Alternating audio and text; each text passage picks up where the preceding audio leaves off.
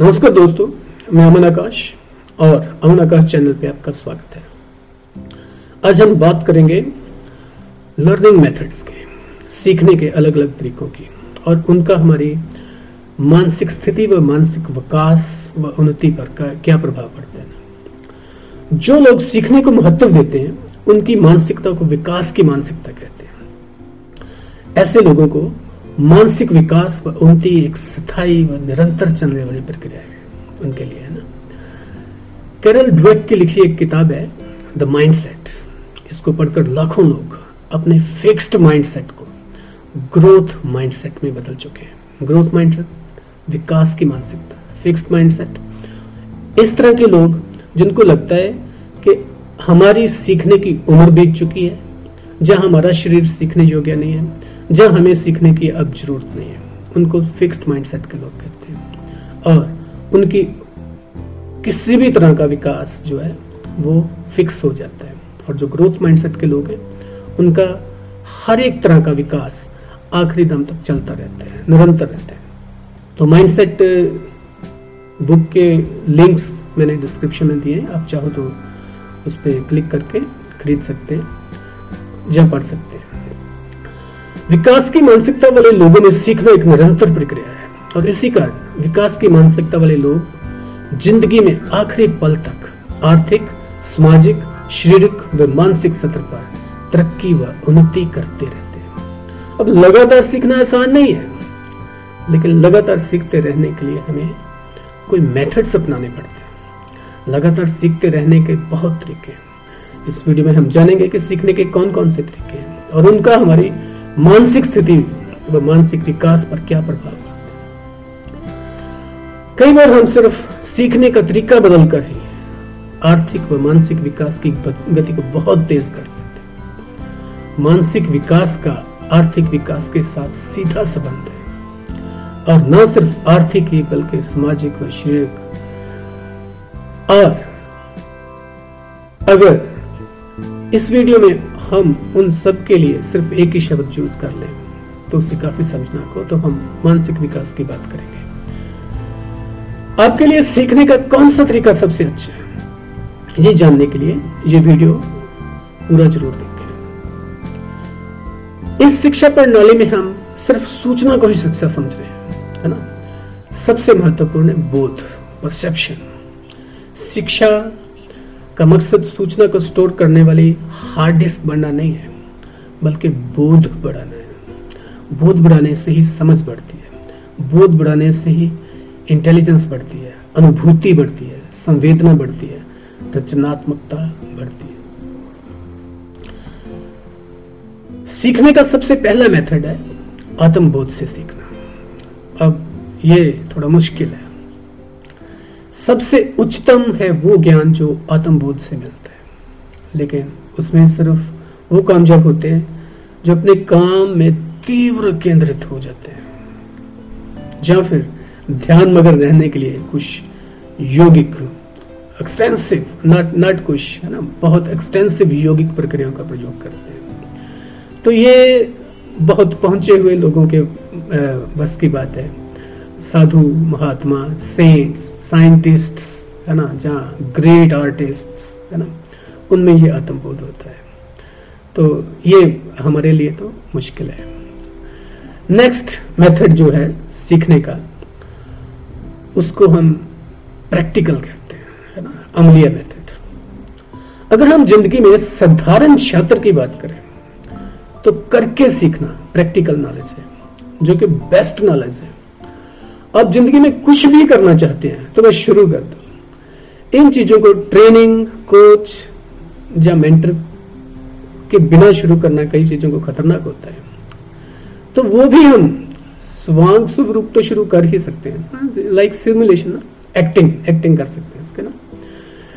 उसकी प्रैक्टिस कर सकते हैं ना। मीडिया और फ़िल्म बिज़नेस तो स्वांग पे ही आधारित है। इसकी प्रैक्टिस कोई भी, कभी भी, कहीं भी कर सकता है। आपके पास प्रैक्टिकल या व्यवहारिक नॉलेज जितने ज़्यादा होगी, आपको उतना ज़्यादा अनुभवी माना जाएगा। लेकिन यह ज़िंदगी बहुत छोटी है दोस्त। और हर विषय का प्रैक्टिकल नॉलेज जहाँ व्यवहारिक अनुभव लेना, ये बहुत मुश्किल है। इस छोटी सी उम्र में, साठ, सत्तर, अस्सी साल में, हर विषय में व्यवहारिक अनुभव लेना बहुत ही मुश्किल है। तो हमें दूसरों के अनुभव से सीखना चाहिए। दूसरों के अनुभव पर निर्भर रहना चाहिए। लेकिन वो कैसे? ये हम अगले मेथड में जानेंगे। अगला मेथड है पढ़कर सीखना, है ना? किताब पढ़कर सीखना। खुद किताब पढ़कर सीखना एक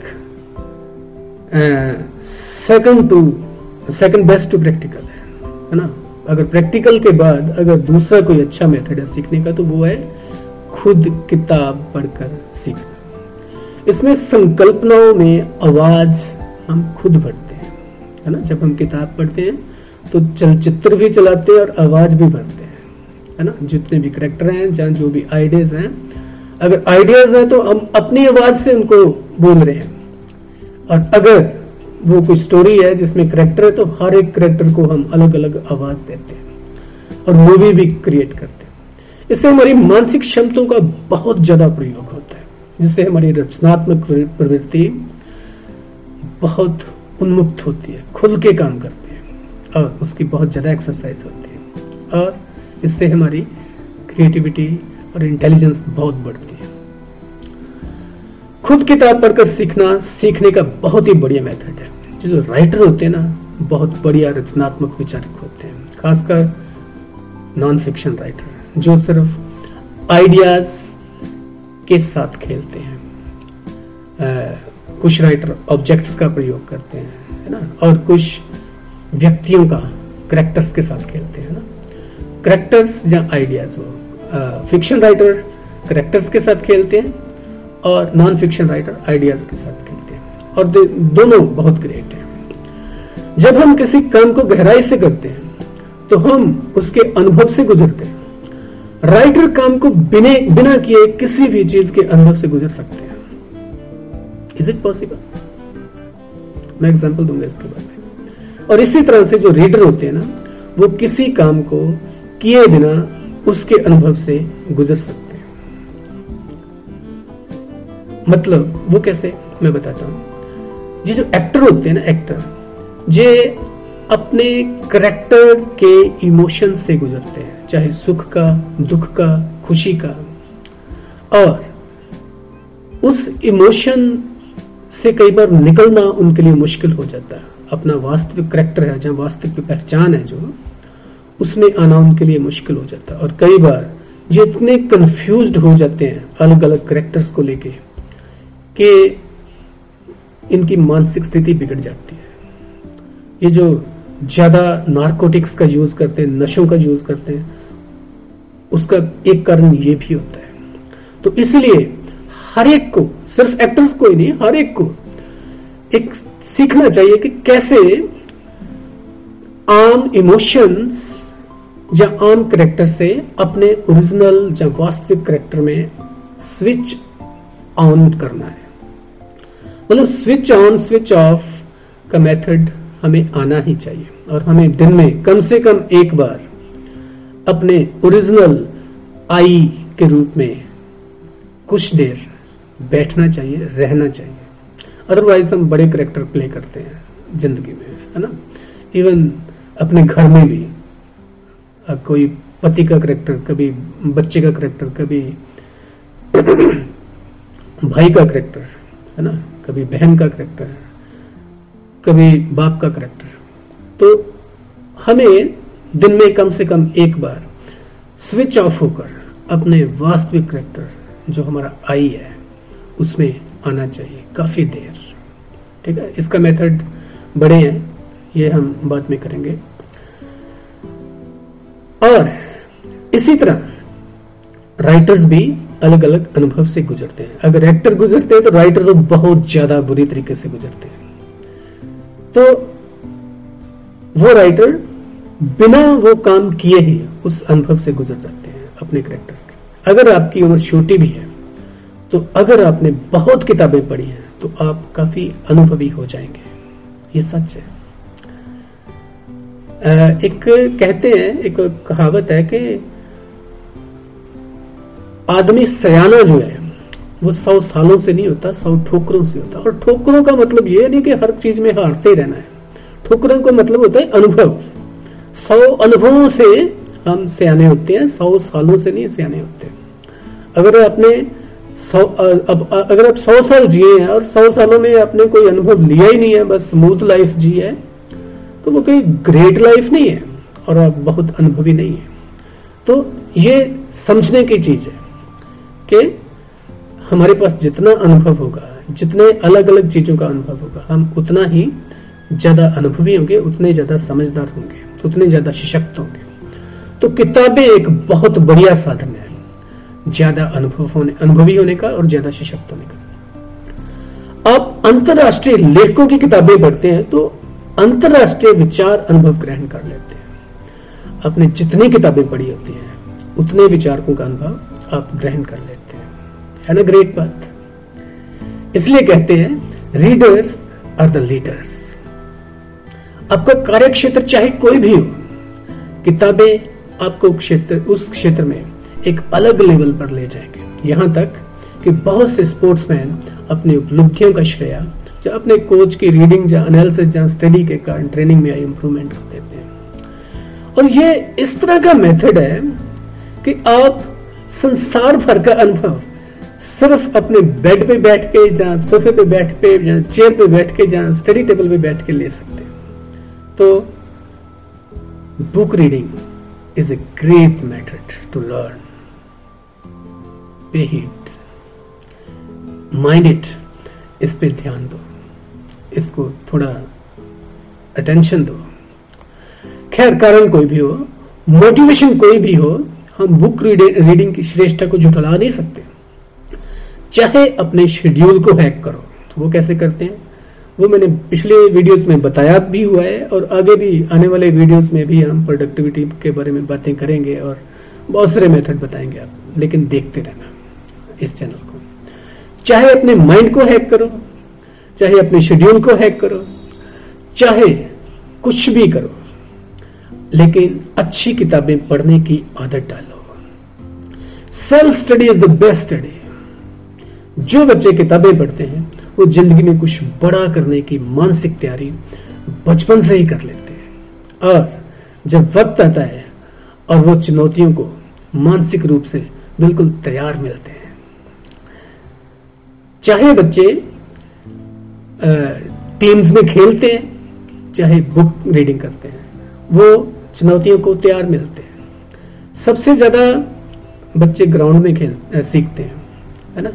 और जहाँ दूसरे नंबर दूसरे नंबर पे नहीं, मेरे ख्याल ग्राउंड से भी ज़्यादा बच्चे बुक रीडिंग से सीखते हैं। लेकिन मैं सिर्फ़ उन बुक्स की बात नहीं कर रहा जो बच्चों के कैरिकुलम में होती है या सिलेबस में होती है। वो बेसिक है। वो बस ये है कि पढ़ना कैसे है। वहाँ से पढ़ना सीख के हमें दूसरी बुक्स पढ़नी है, चाहिए। बहुत सारी अच्छी किताबें अगर आप किताबों को ढूँढने लगो तो जो भी आपका इंटरेस्ट है, जो भी आपका, जिस भी फ़ील्ड में आप कुछ सीखना चाहते हो, आपको हज़ारों अंतरराष्ट्रीय लेवल की, अंतरराष्ट्रीय सत्र की किताबें, सत्र की किताबें उसमें मिल जाएँगी। तो आप किताब पढ़ना सीखो नेक्स्ट अगला मेथड है सुनकर सीखना। ये भी बहुत पुराना मेथड है है ना? एक बात आपने जानी होगी कि बुक रीडिंग कोई नई चीज़ नहीं है, सदियों से। सबसे बेस्ट मेथड बुक रीडिंग ही रहा है। लेकिन सिर्फ़ वही सुनकर सीखते थे जिनके पास बुक्स की एक्सेस नहीं होती थी। जो बुक्स नहीं पढ़ सकते थे, वो सुनकर सीखते थे, सदियों से। मे भी वेद ग्रंथ सबके पास उसकी एक्सेस नहीं थी। तो आम व्यक्ति जो सुनकर सीखता था। तो अगला जो मेथड है, वो सुनकर सीखना। है ये रीडिंग से अच्छा नहीं है, लेकिन ये बहुत बढ़िया मेथड ये भी बहुत पुराना मेथड कोई भी पुराना मैंने नया नहीं, नया मेथड नहीं बताया। और नए मेथड कामयाब भी नहीं है उन मेथड के। क्योंकि what is good for thousand year ago अगर वो अब भी कामयाब साबित हो रहा है तो it means that is the best है ना? सुनकर सीखना भी बहुत अच्छा है। और मूवी देखकर सीखने से तो बहुत ही ज़्यादा अच्छा है। क्योंकि इसमें हमारी मानसिक क्षमताओं का ज़्यादा उपयोग होता है। इसमें भी मूवी हम खुद क्रिएट करते हैं, चाहे आवाज़ हमें बनी बनाई मिल जाती है। आजकल आपको लगभग हर अच्छी किताब की ऑडियो बुक मिल जाएगी। यू नो पुराने जमाने में जो लीडर्स होते थे, अब भी इवन अब भी, जो वक्ता होते थे, जो सेंट्स होते थे, जो गुरुज होते थे, वो सरमन्स देते थे, है ना? और लेक्चर्स देते थे।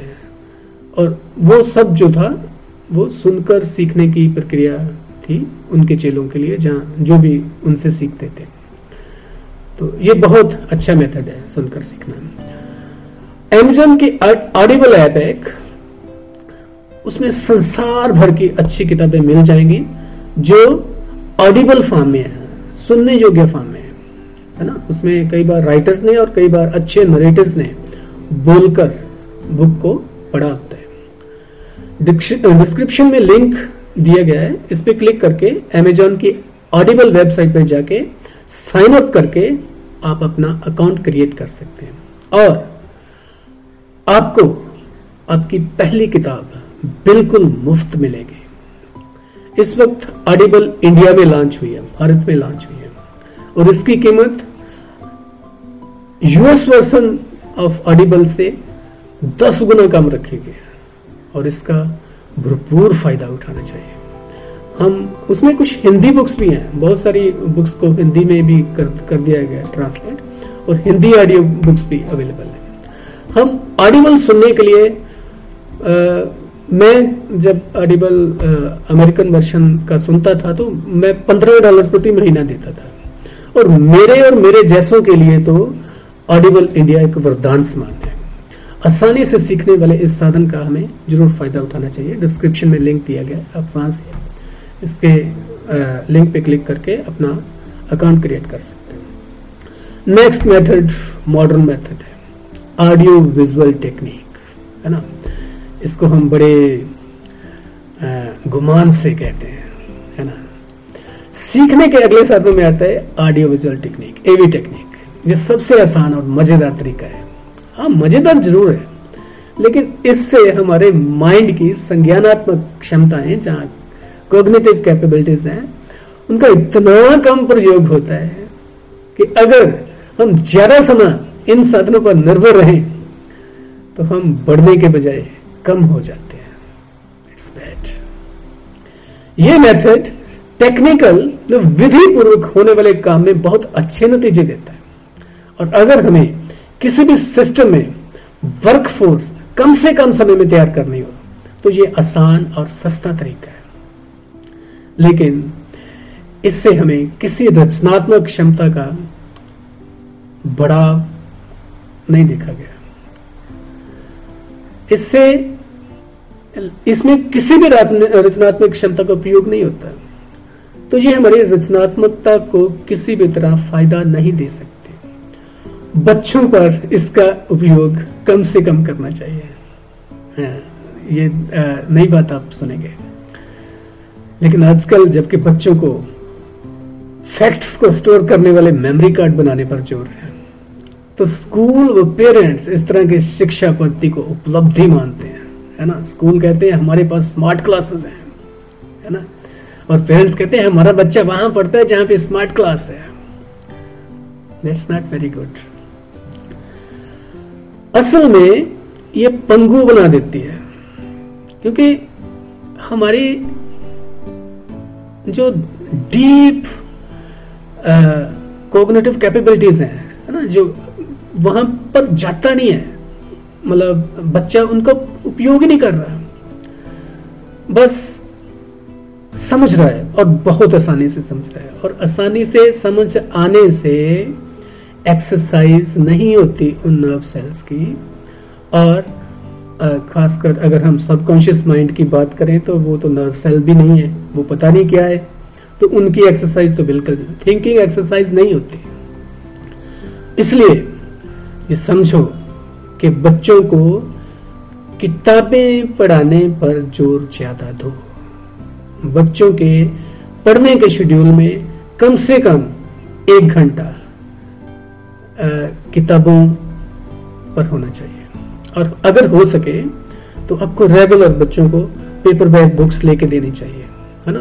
हर एज के बच्चों के लिए बुक्स अवेलेबल होती है। तो आपको कोई शेड्यूल देना चाहिए उनको कि कैसे आप किताब पढ़ो। तो आपको मोस्ट प्रोबली अच्छी बात है अगर आप उनको एक अच्छा स्टडी टेबल और अच्छी चेयर एक कॉर्नर दें, है ना? जहाँ वो डेली बैठ के पढ़ सकें और उनको पढ़ने की आदत डालो बुक पढ़ने की आदत डालो वही उनके काम आएगी है ना? नहीं तो ये एवी टेक्निक्स उनको पंगु बना देगी। शिक्षा का मकसद होता है मानव को शारीरिक व मान, मानसिक रूप से इस कदर सशक्त बनाना कि वो अपने विकास व उन्नति के रास्ते में आने वाली चुनौतियों का सामना रचनात्मक तरीके से कर सके। और अपने कम से कम स्रोतों का उपयोग करते हुए न सिर्फ़ अपने लिए कर सके, बल्कि समाज, देश व मानवता के विकास के व उन्नति के लिए अपना योगदान भी पा सके। ना सिर्फ़ अपने लिए, बल्कि दूसरों के लिए भी। लेकिन होता बिल्कुल उलट है। जो मकसद है शिक्षा का, उसके बिल्कुल उलट हो रहा है। मानवता देश समाज को दूर इस त्रुटि पर शिक्षा प्रणाली से निकले बच्चे अपने आप के लिए भी और अपने लिए भी काफ़ी नहीं, अपने आप को पाते छोटी छोटी चुनौतियों के सामने निराश हो जाते हैं, हार मान लेते हैं। और कई बार तो इस सब का सामना करने के भी ऊर्जा तक नहीं उनमें बचते। और एक संघर्षशील योद्धा होने पे गुमान करते हुए सबका सामना करने के बजाय ज़िंदगी छोड़ना उचित समझते सो बैड ऊर्जा की कमी क्यों है? क्योंकि एक्सरसाइज नहीं हो रही किसकी एक्सरसाइज नहीं हो रही? माइंड की एक्सरसाइज नहीं हो रही। माइंड की एक्सरसाइज कोई भी मसल है, चलो, हम, वो मसल तो नहीं है, लेकिन कोई भी मसल है तो अगर उसकी एक्सरसाइज होगी, तभी उसमें बल होगा ना, तभी उसमें ताकत होगी ना, तभी उसमें ऊर्जा होगी ना। तो माइंड का भी यही है कि वो जितना ही मुश्किल परिस्थितियों में जाएगा, जितना ही उसको खुद सब कुछ क्रिएट करना पड़ेगा पड़ेगा ना? बुक से उसको सब कुछ खुद क्रिएट करना पड़ता है। तो जितना उसको खुद क्रिएट करना पड़ेगा, उतना ही उसकी एक्सरसाइज ज़्यादा होगी माइंड की और उतने ही मेंटल या मानसिक ऊर्जा किसी भी छात्र में या लर्नर में ज़्यादा होगी। ये सिर्फ़ बच्चों की बात नहीं है, बड़ों के साथ भी ऐसा ही। हम हारते कब हैं? बस एक चीज़ समझने की बात है कि ज़िंदगी और संघर्ष दोनों साथ साथ चलते हैं। किसी एक गेम में इच्छा अनुरूप रिज़ल्ट ना मिलना कोई हार नहीं होती है है ना? ज़िंदगी में लाखों गेम्स आती हैं, हज़ारों गेम्स आती हैं। हर गेम में हमारी इच्छा अनुसार रिज़ल्ट ही नहीं मिलने वाला। कोई भी दाम ज़िंदगी का आखिरी दाम नहीं होता। ज़िंदगी का खेल तब तक चलता है दोस्त, जब तक सांस चलती है। हम हारते तब हैं, जब हम दुनिया को छोड़ जाते हैं। हम क्या है? हर खिलाड़ी का चेहरा प्रेरणादायक होता है। हम खिलाड़ी हैं। और हर संघर्षशील खिलाड़ी है ना जो, उसका चेहरा प्रेरणादायक होता है। किसी एक गेम में हारा चेहरा छिपाओ मत उससे बहुत से संघर्षशील योद्धाओं को प्रेरणा मिलती है। नेवर से डाई ये ज़िंदगी की एक बहुत महत्वपूर्ण प्रक्रिया है। हारना, जीतना हारना जीतना हारना, जीतना, ये चलता रहता है। और जीत से खुशी ज़रूर मिलती है। दोस्त सीख नहीं मिलती, ग्रोथ नहीं मिलती, विकास नहीं मिलता। मानसिक उन्नति नहीं मिलती है, मानसिक बल नहीं मिलता। और अगर आप सशक्त होना चाहते हैं, ताकतवर होना चाहते हैं, बलदायक होना चाहते हैं, है ना? आप ग्रेट बनना चाहते हैं, है ना? तो ये अच्छी तरह से सीख लो कि हारना बहुत अच्छी चीज़ है। क्योंकि हमें कुछ अच्छा मिल रहा है तो वो सिर्फ़ हार से मिल रहा है। तो it's okay to be free और टू लूज है ना? हमें हार जाने से मुँह छिपाने की ज़रूरत नहीं है। जब हम हार जाते हैं तो वो जस्ट एक स्टेप है। सिंपल स्टेप हज़ारों, लाखों, करोड़ों स्टेप आने वाले लाइफ में, है ना? और कुछ स्टेप में आप हारोगे, कुछ स्टेप में आप जीतोगे। जितना हारते जाओगे, उतने आपकी जीत के चांसेस बढ़ते जाते हैं। सो नेवर सेट है ओके धन्यवाद दोस्तों। आपने समय निकाल कर ये वीडियो देखा। अगर आपको ये वीडियो पसंद आया तो ये चैनल ज़रूर सब्सक्राइब करें। इससे हमारे हर फ़ायदेमंद वीडियो आपके इनबॉक्स में आ जाएँगे। और अगर आप बेल आइकन दबाएँगे तो हमारे वीडियोस का आपको नोटिफिकेशन भी मिलेगा। अगर आपको लगता है ये वीडियो या ये चैनल आपके किसी अपने के लिए भी फ़ायदेमंद साबित हो सकता है तो कृपया उनके साथ भी शेयर करें। ओके दोस्तों bye for now keep learning keep growing keep creating great things in life thank you.